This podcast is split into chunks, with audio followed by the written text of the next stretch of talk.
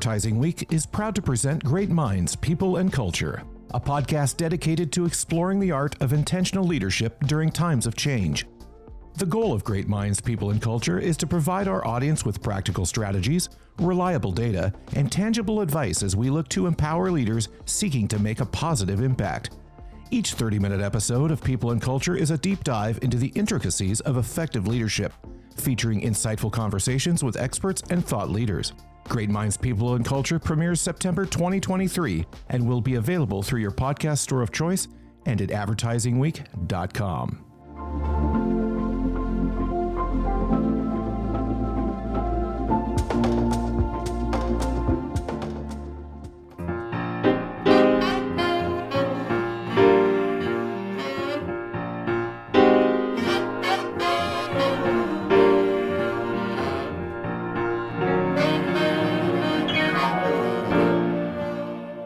Welcome to Great Minds, and our guest today is Chaucer Barnes.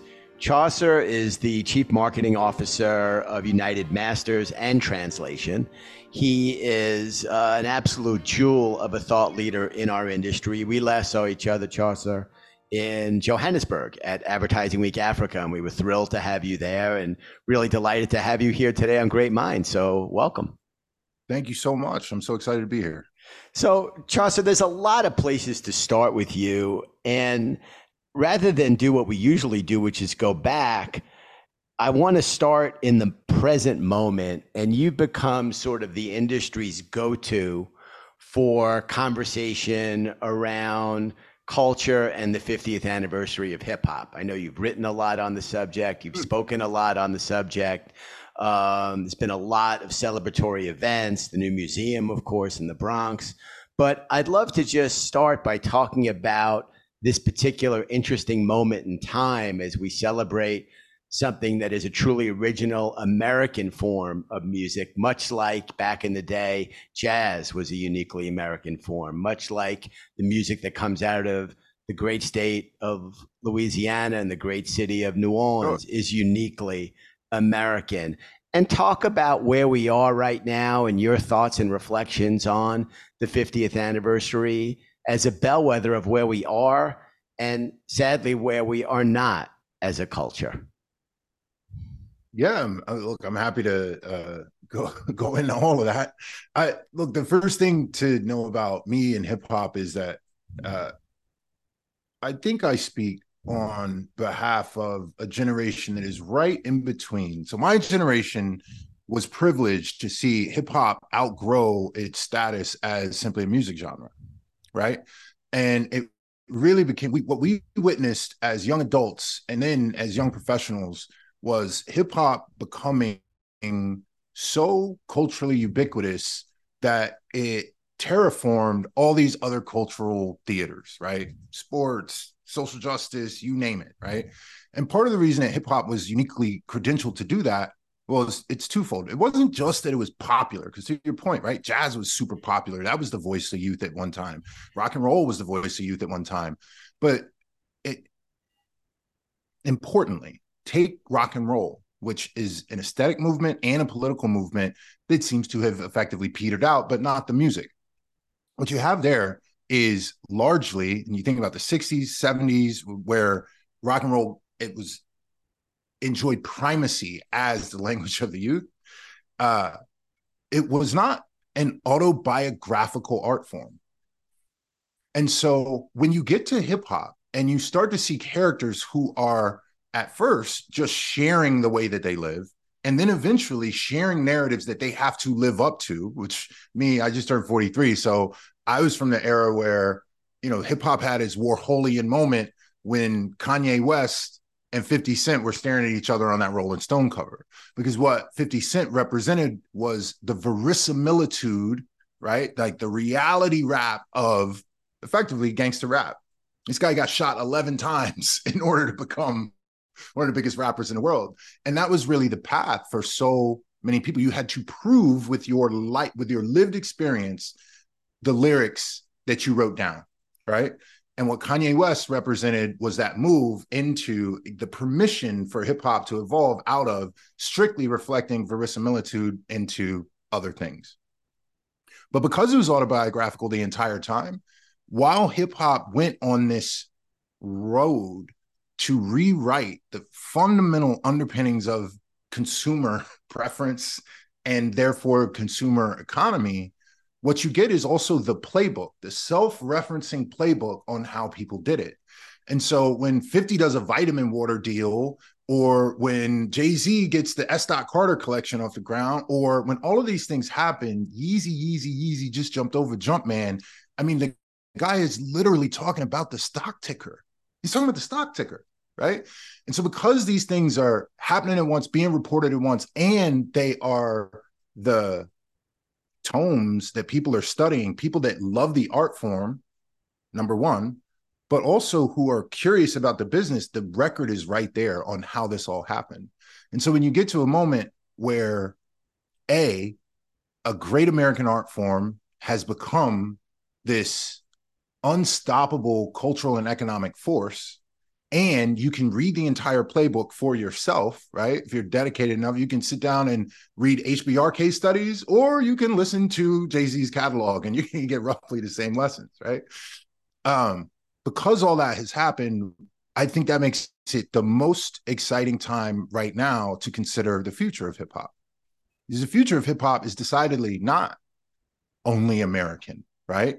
Because this playbook, I, so for example, you and I met up in in Johannesburg, and after I was done, you know, wearing my suit around and talking about all the smart stuff, and I really got into cultural discovery mode, I walked around Johannesburg, and I saw uh, an entire generation of kids who had their own art form to present. In this case, amapiano, but they had learned all of the lessons of hip hop. So they were canonizing every single thing that they did. They had cameras, they had mics, they had this, they had that. They understood the grammar of of hip hop. They understood how to tell stories, and crucially, they knew the story of Run DMC. They knew that the million dollar check that Adidas wrote to Run DMC paled in comparison to the 50 50 deal that they did 35 years later with Kanye West, and they aspire toward that. So the lessons of hip hop are playing out in this completely adjacent cultural expression. And what you get now is a bad bunny, right? Who grew up in hip hop, speaks 16 words of English, who's able to headline Coachella and be the biggest artist in the world. What you get is an entire generation of people from all around the globe who have all been raised on the same playbook, who all have their own individuated cultural sets of cultural expression. And it's all going to feel like hip hop. It's going to behave like hip hop. And I wonder whether or not, you know, the boom bap and the 4 4 time and bars and hooks is really going to be a limitation for hip hop moving forward or not. I would like to think that as a political and aesthetic movement, it wouldn't. Great, great stuff, Chaucer. So uh, let me. I'm, I'm going to agree with you on something. and I'm going to question you on something. So at any oh. give at any given moment in time, music is a reflection of the moment in culture. Mm-hmm. So we go back and we look at the 60s in particular. And I was at lunch today and talking about a friend of mine's going to Newport and I was saying, you know, when Dylan went from acoustic to electric, you know, that was a big deal. That was a moment right. in time and a, and a transition. Signal to switch from music. Exactly right. What you said that's interesting here is, and different is it that hip hop comes much more out of life experience and biographical experience. Yeah, uh, and tells a, record. Mm-hmm. Tells a story in a different way. Do you think that's a big reason why it's so deeply embedded, not only into culture now, but also has transferred and crossed a bridge into commerce and beyond? I think that's part of it. I think that's also what makes it so replicatable, right? Um, look, take take things that people know about. You don't have to go into every single, you know, socioeconomic niche to find something that reinforces this thought the experience that it was so beautifully captured in uh in the movie Eight Mile, right? Here's a white kid, he's growing up in this place in Detroit. Hip hop is his native tongue, but he's white. And he's small and people take advantage of him and blah blah blah blah. That is nothing but I don't know, the Rocky story, the Rudy story. Like you've seen that narrative a million times, and it played out in such a way that I mean, on a on a grand stage where his unique experience and his uh his ability to project that unique experience was not about, yo, you should be like me because I'm so cool. It was, I have described this, I have put you in this world with the efficiency and the impact of a Hemingway. And so when once people can appreciate the art form, then they can start to discover all of these other cultural realities that that they never uh, could have considered before, right? So once you're into the music, now this becomes your global passport, if you will, to Eight Mile in Detroit or Bed-Stuy Brooklyn for Biggie, or and and and and and. And the fact that it was autobiographical and the fact that it was so easy to follow made it such that anyone who could follow the basic grammar of hip hop got to tell their story. And because hip hop is a meritocracy in ways that other things might not be, not even just other musical forms, right? But also, so I mean, think about it in the last 10 years, right? This is the entire thesis of UnitedMasters. The cost of production has dropped so far that almost anybody can have a voice in music, right? The cost of distribution has dropped so far. The cost of what it takes to actually make something that is ready for human consumption means that more people can do it than ever before. And so now, in that scenario of oversupply, there is still the meritocratic elements of how do I become more deserving of attention? And that fight, that constant fight, and the notion that even if the cream doesn't always rise to the top, and I'm using air quotes for everybody listening, the top is not necessarily the billboard. The top can be the top of my personal playlist, right? And there are plenty of artists all around the world who can cultivate a small, potent hive of listeners, of fans, and ultimately of customers. And because all that is happening, you know, frankly, on the back of hip hop and against the backdrop of these sweeping technological changes and these sweeping cultural changes, um, you know, A, it's here to stay. um, and B, I think that is to your question about is that how it bled into commerce? Yeah, there was a user guide, right? So it wasn't just that the barrier dropped, it was also that somebody actually printed you the IKEA manual for how to put it together. So, so interesting. Biggie Smalls wrote the handbook for how to do retail crack sales. It's called 10 Crack Commandments.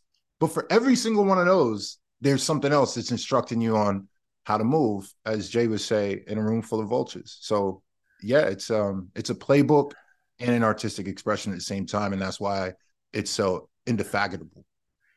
Absolutely incredible. I grew up in Queens, and when I was going to school, that was the era when barriers were being broken and kids were being bussed around so that the schools would be mixed. I was in Bayside, which was pretty white and Asian, and there were a lot of kids that came from Jamaica and Hollis and a lot of those areas that came into our schools. Yeah. And my mom would always say, if someone doesn't, used to walk home for lunch then. And my mom would always say, if someone doesn't have money for lunch, you could bring them home. And I would always bring a friend home for lunch. And I told the story when we were in Africa at uh, Orange Farm at, at uh, Education Africa School. And the mm-hmm. beauty of kids is kids don't see color. Kids just see other kids. And yeah. and most people change over time. But you know, when I would bring my friends home, a lot of whom were from Jamaica in Queens, not Jamaica the island. Uh, you know, those a lot of those kids I'm still friends with today. And I always credit my mother for being the one who opened my eyes to that. And, and I stayed that way. And most of us don't. But I, I think the authenticity of what you're talking about, that's what really has done it. I just can't believe it's been 50 years already because I, I sort of remember the beginning. And I guess that means I'm older than I think I am. Yeah, that happens to us all after a certain point.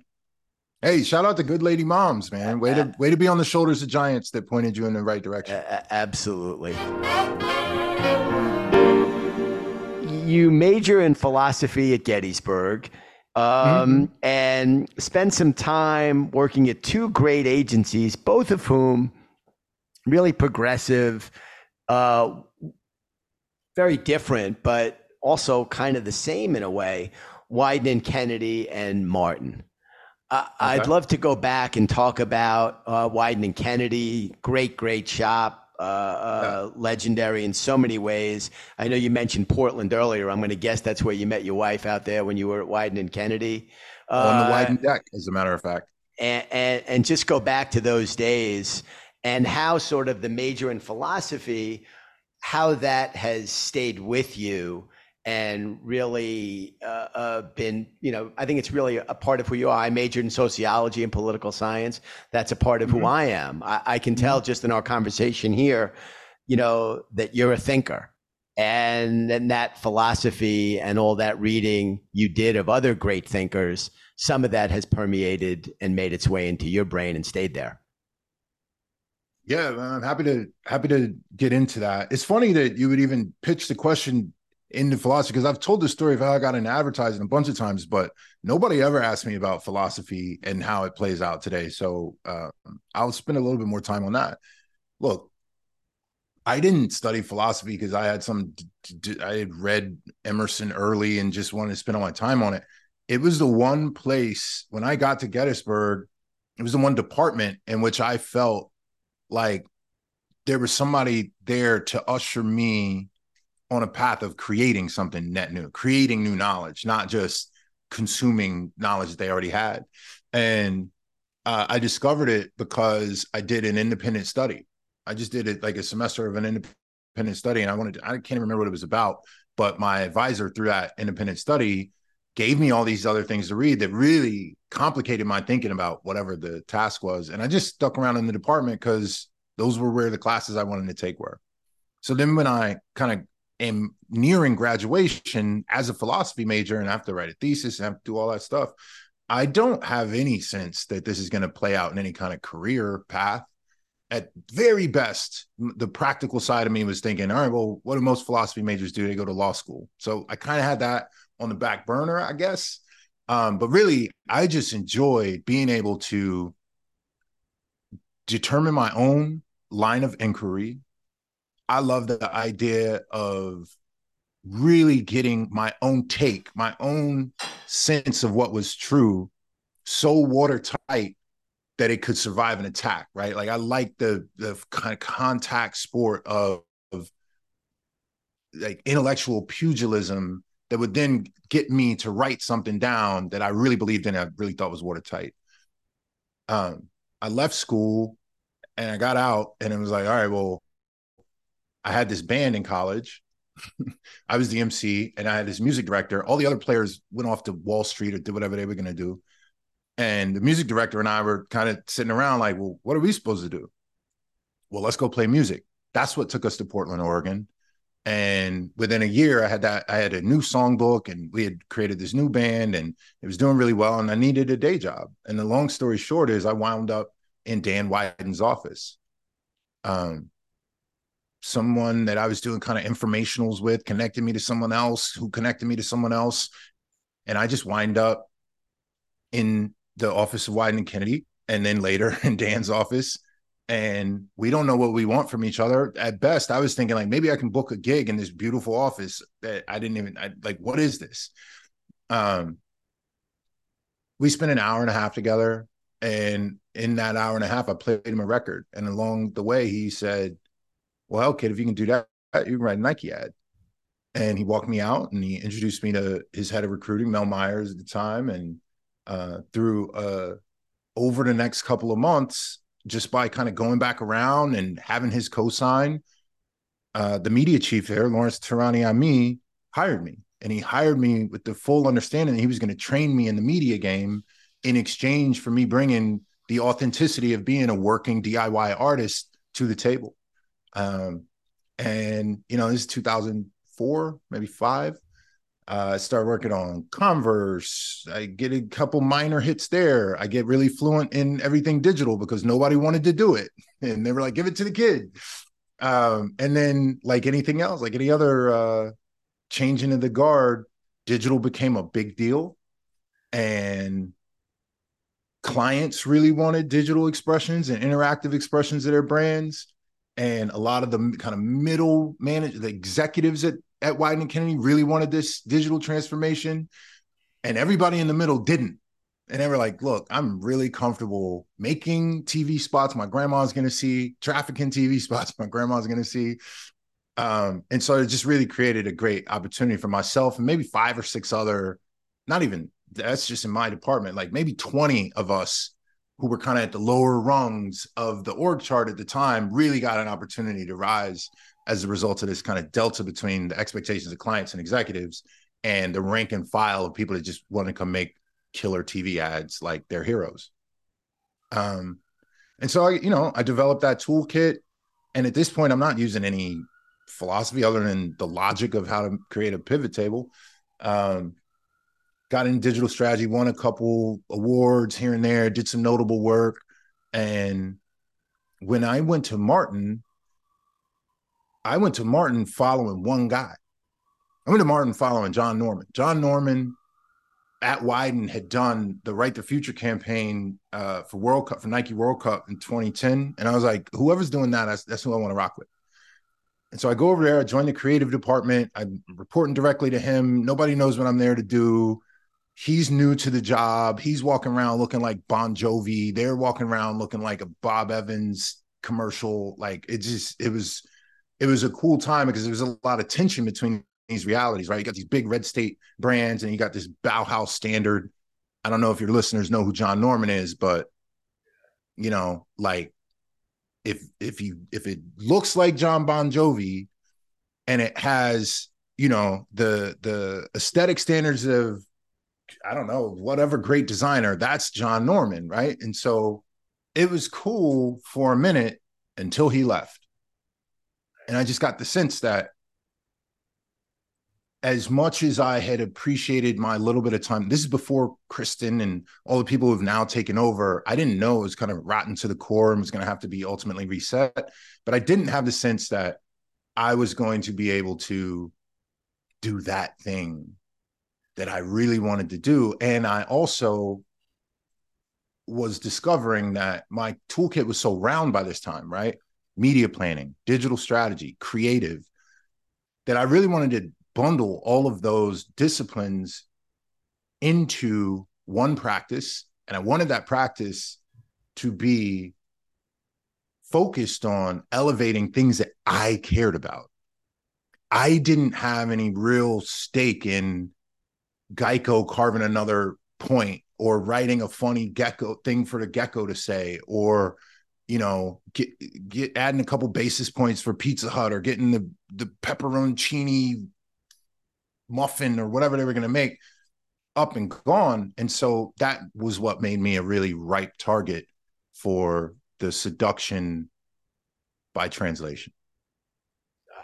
Uh, great stuff. Let, us not leave Wieden and Kennedy uh, or Martin just yet. And I love when you mentioned Bob Evans because I was very close with the late Mike Hughes, and you said Bob Evans, and that made me think of Mike.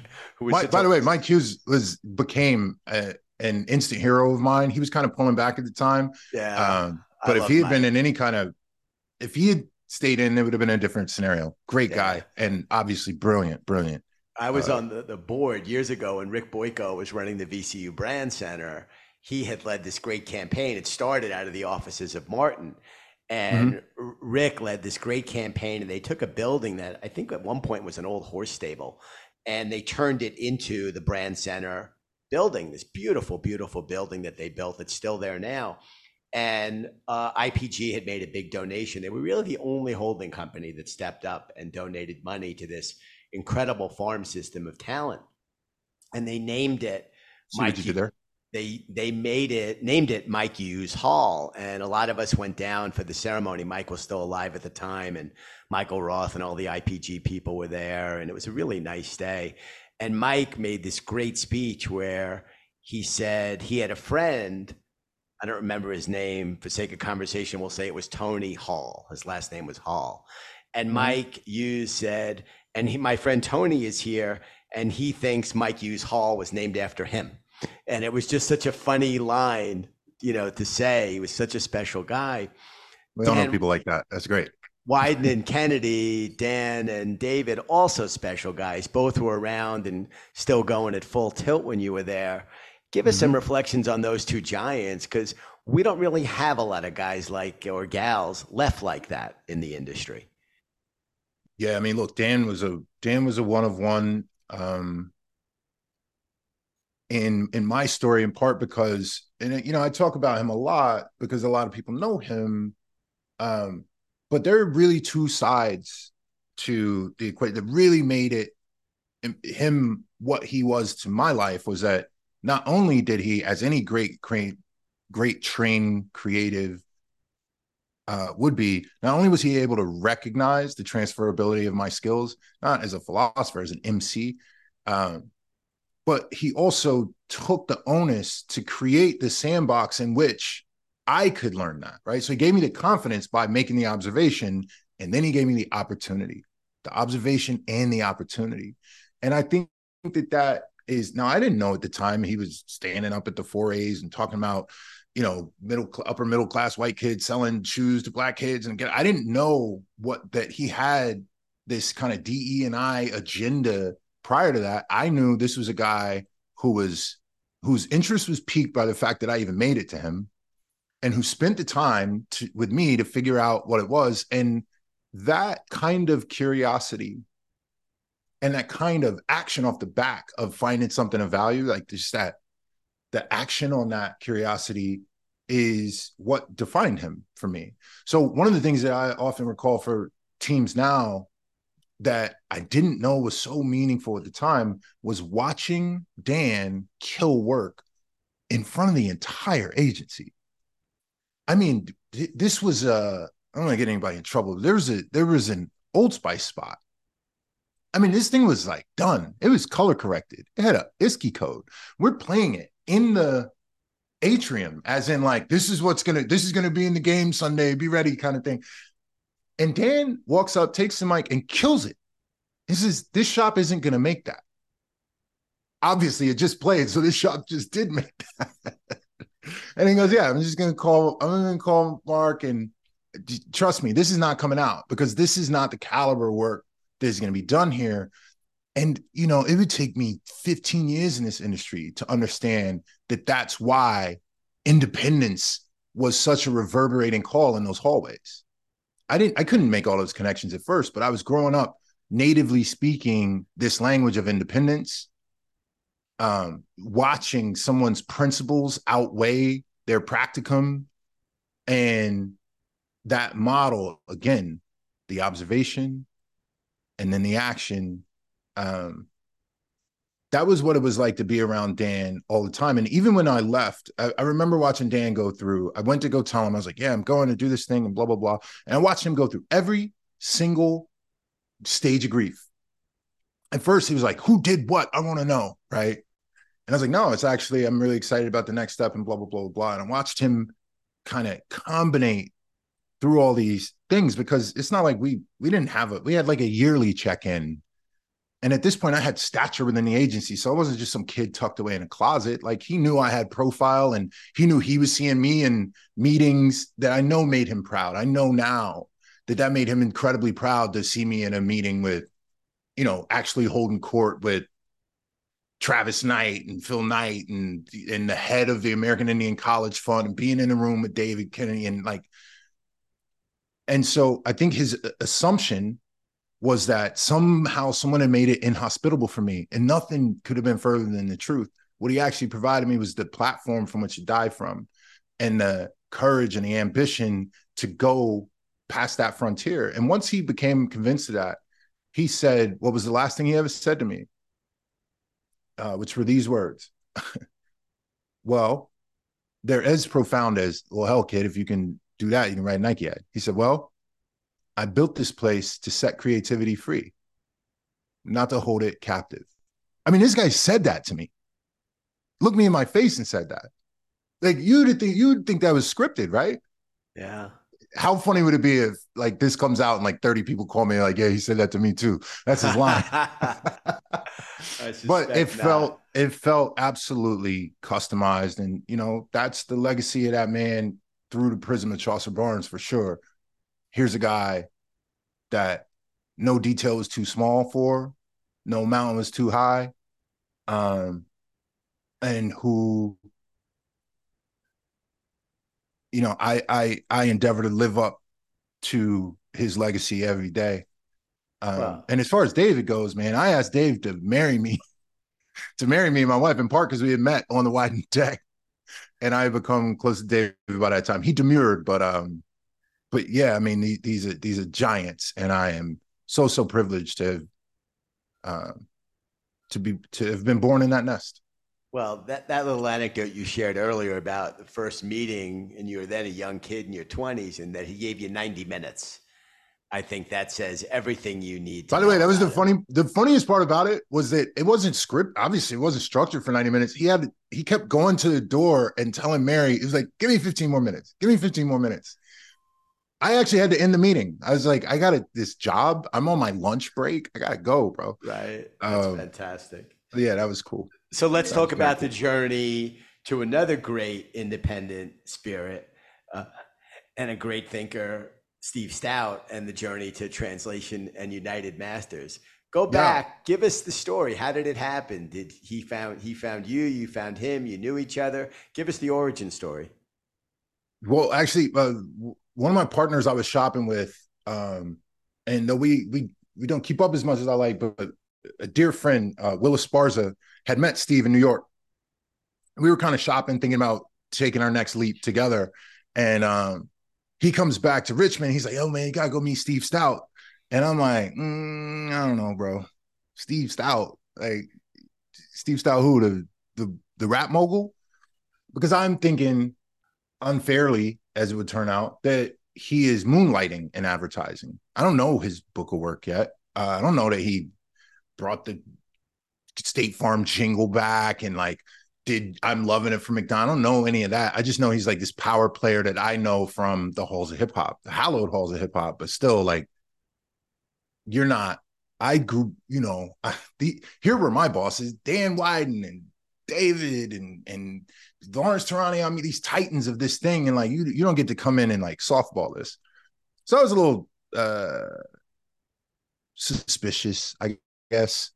He coaxed me, he coaxed me, he coaxed me. Finally, we set up a meeting and I go to New York or I get to the office and Stoute's not there. And he had some crazy rock star reason why he wasn't there. It was like, I'm getting my hair cut by these Peruvian Sherpas and uh, whatever he wasn't there. And so his staff is running around trying to like shove all these other executives in front of me. And I'm like, see, this is what I'm talking about. I'm not here to do no, I'm not here to do this rap thing. I was just really at that point, like, as a hip hop fan, this is somebody I want to know, but I'm not thinking about a job here. Meet the chief creative officer, not super impressed. Meet the president, not super impressed. Then I meet the strategy guy. And it was like,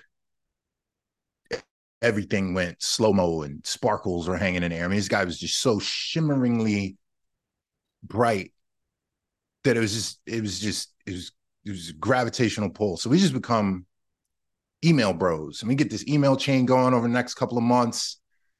Um, and long story short, I'm talking about months. I wasn't thinking about coming to translation at all, but I was super engaged with this guy. We were sharing links back and forth, talking about stuff we were bumping into at work. And uh, and eventually they had closed, unbeknownst to me, they had closed um, Bud Light and they were going on a big hiring spree.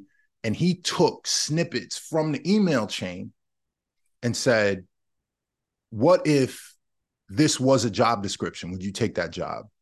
Which I was like, Okay, that's artsy. And then from there, I got, I guess I got a little bit more interested in coming to work specifically for him less Steve Stoute, more this guy. His name is John Green. He's a great collaborator of mine to this day and an inspiration every day. Um, and so I come in and lo and behold, he shows me the strategic framework for Budweiser Made in America. And it was just like lights out, boom. Oh, oh, we're taking big Americana staples and rolling out the red carpet to invite a whole new diverse generation into you know, feeling like they own a piece of Americana right as they are about to put their first president in the White House again, and and and and and and, and it's gonna be fly. Forget it. And I jumped in with both feet from there. Um, at after I signed my paperwork, I had my first call with Steve. um, and class in classic Steve Stoute, he was doing something else. He was getting a pedicure and he was distracted, and a lot of stuff was going on. Um, but when I got here, you know, I hit the ground running. I started developing this new uh, discipline here called context strategy. And it's like anything else that you pilot, right? You say it out loud, and people are like, I don't know what that is, but I probably don't need it. And you kind of got to shop it around a little bit and find little moments of incision. And pretty soon we had some some pretty big hits on our hands. We had, you know, we were moving the nets, and obviously I, I had nothing to do with Budweiser uh, Made in America season one, but then like by season two, and we're getting great stuff done. Cliff Paul and Chris Paul for uh, State Farm. There were some big, big smashes up front that really gave me the momentum to a get close to Steve and really become, uh, you know, baptized in the translation way. Even as I, I was kind of co-authoring it, building this new discipline, you know, the idea of culture forward is the play, push culture forward. Um, that was a that was appealing um, not just to swim in, but to also, you know, be able to contribute to. And, you know, I've been stuck on that dope ever since. Great story. And, and uh, uh, my experience is far lesser than yours, but with Steve, quite similar. I remember going to a meeting at the office and he wasn't wearing shoes. I think his feet were up. Classic and, Steve Stoute move. And uh, okay, and, and, but it was great. I love. We did a great dinner together a couple years ago, and always always thrilled to have him on our stage anytime, which he knows. Talk about the evolution of translation and UnitedMasters. You've been there now over 10 years. Yeah, yeah. Very different company today from when what you joined. Very different company. We we when I first joined translation, it was a thesis that had momentum. Um, you know, I think the marketplace was re- was finally kind of coming around to. You had this changing in the guard on the client side. You had um, this these moments where these big brand, humongous brands were just meeting the top of any kind of performance, and they just didn't know what lever to pull. He had a compelling idea, but as you look at the the early days of Steve Stoute in translation, these are all things that are really tough to monetize immensely culturally impactful, but really tough to monetize as an agency, right? You built the first, you know, signature shoe for a non-athlete that works in the S. Stock Carter. And then you come back and do the G unit and it goes way, way bigger. And then you come back and you do the ice creams. Of course, from a trophy standpoint, you get to look at Pharrell Williams today running Louis Vuitton and go, yeah, I contributed to that. But it's really tough to monetize that as an agency, right? What what, what are your standing strategists, copywriters, art directors, program project managers, etc., doing for Reebok once you once you put those two elements together? Hey, Jay Z, Reebok, no, it's not going to make you run or jump or shoot faster, but you are going to look fly, and these shoes will match your hat. Um, same thing with McDonald's. I'm loving it. Like, okay, you made a jingle. You made you even made the record chart. Awesome Wrigley's again, like when I joined translation, it was really starting to be built out as okay, we're going to build our own production department. We're going to make these uh whatever uh state farm jingle ads we're going to make this Bud Light Super Bowl work. We're going to do this instead of I'm going to call Hype Williams, right? So it was this period of expansion for translation, really just growing up. It was like the adolescence of the company, right? Like okay, now it's the height it's going to be, figured some stuff out, knows better, knows better about procurement and all of the kind of grammar of the ad agency world. And over the years, translation has had fits and starts. Right now, we are in an absolute bull run, creatively, revenue wise, partner wise, like, you know, all eyes up. It's great. Um, but in 2013, our entire thesis, right, is is the brands that lead culture fare better than brands that follow culture. And there used to be a time where understanding where culture was going was really about no more than understanding what young people were even listening to. So the one of the central theses of of Steve's Steve's book, uh, or one of the takeaways from Steve's book, The Tanning of America, is if you give me the census form for this user and the Spotify history for this user, I'm going to choose the Spotify history every single time if I want to understand what jeans they want to buy, what car they want to drive, what blah blah blah blah blah. Right? That the that what people consume shapes who they are way more so than what county they were born to, what parents they were born to. And what we were seeing in the mid-teens was number one, this ain't the old days where some gatekeepers whose names you don't know decide what goes on 106 & Park, what goes on the radio, et cetera, et cetera, et cetera. The titans of pop, the coming titans of pop culture are going to be self-made, and their audiences are going to put them there. It's not going to be because some old guy with some headphones on closed his eyes and tilted his head and said, "Yeah, that's a hit." And as a result, you were watching so many people come into the creative arts. We were watching this in photography with Instagram. We were watching this with film creation with YouTube. And it's just like youth culture is no longer about what you consume, it's about what you create. And if we're going to understand and we're going to be able to see around the corner, then we have to get closer to the creation than ever before. Also, at that time, we saw a real opportunity to right a historical, economic, and moral wrong, which was the historic predation of the record label system on the creative class. And so when those two things came together and we began to raise capital for UnitedMasters, the thinking was only this. One, we are going to ensure that the next generation of cultural titans in music own their work. And they expect to own their work no matter what format changes come as a result. So there will never be another ringtone era where the person who's really behind the cultural capital is not enjoying the financial capital. There won't be that.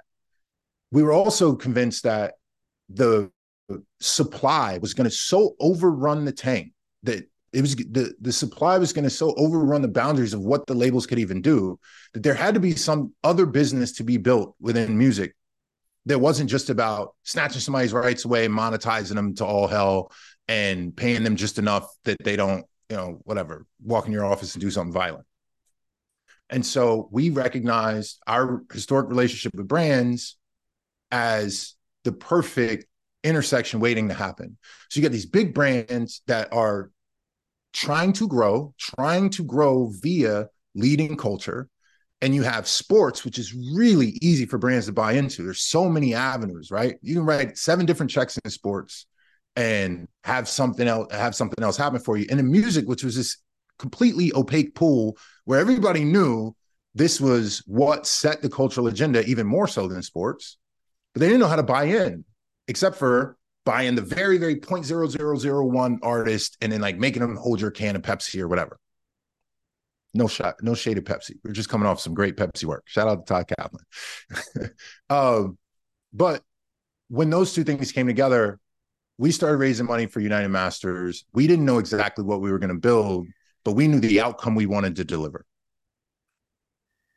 Independence can be the default setting for music around the world.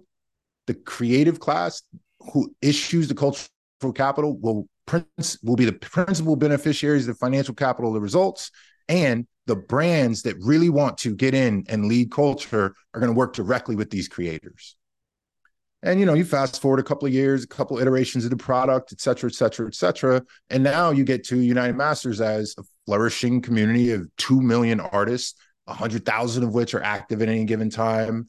A smaller subset of those are really getting white glove service from us, you know, global tours and prestige appointments in, you know, big deal creative work and movie scores and this, that, and the other. And you also have this corpus of data this signal set that shows you where youth all around the world are putting their time, what brands they care about, what they care to mention, where they're getting picked up, like where their listenership is coming from. It's not just their hometown. And you have this community of these creative entrepreneurs who not only need assistance because they might become Chance the Rapper, they might need assistance to become Chaucer Barnes. And the notion that what it took for me to sit in Dan Wieden's office, what it took for me to even get there, can now be scaled, right? And that opportunity to learn that your skills are transferable or to just pick up other skills that are going to assist you on your entrepreneurial journey, whether you make it in music or not,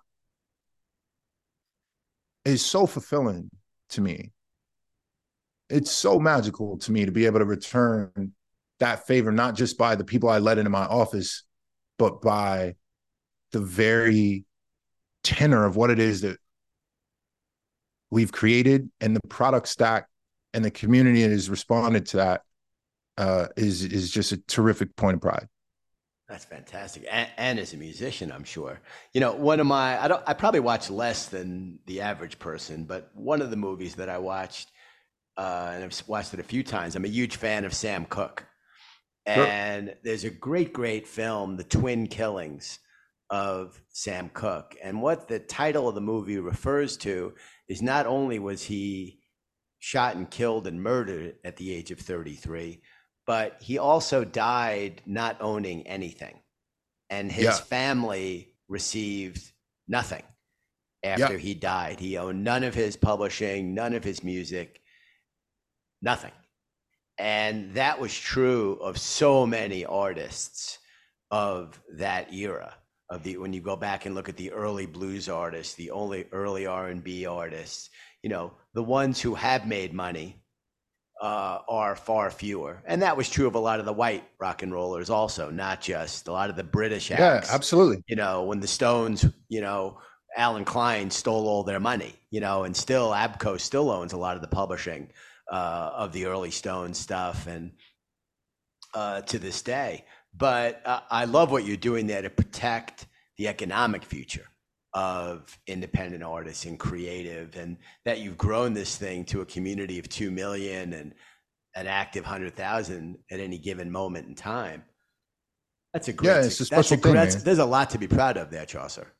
I mean, it's a special thing. And look, I think, and we're just starting to move into this space now with any kind of, you know, Diageo, Ally, these are brands that are meaningfully invested in maybe even well i can't announce them yet uh, but there are major brands that are meaningfully invested in helping these artists at scale because they recognize that it future proofs their business. So think about it if you are you know if we don't just control the music we control the wallet for these artists right? These artists are literally taking their royalties down from our software. So why wouldn't somebody who is in the business of getting people high yield savings accounts want to partner directly with us to be able to reach this new creative entrepreneur in a lean forward moment, not just catch them on Instagram, but catch them when they're really, you know, decisioning on how they're going to invest in their business and themselves.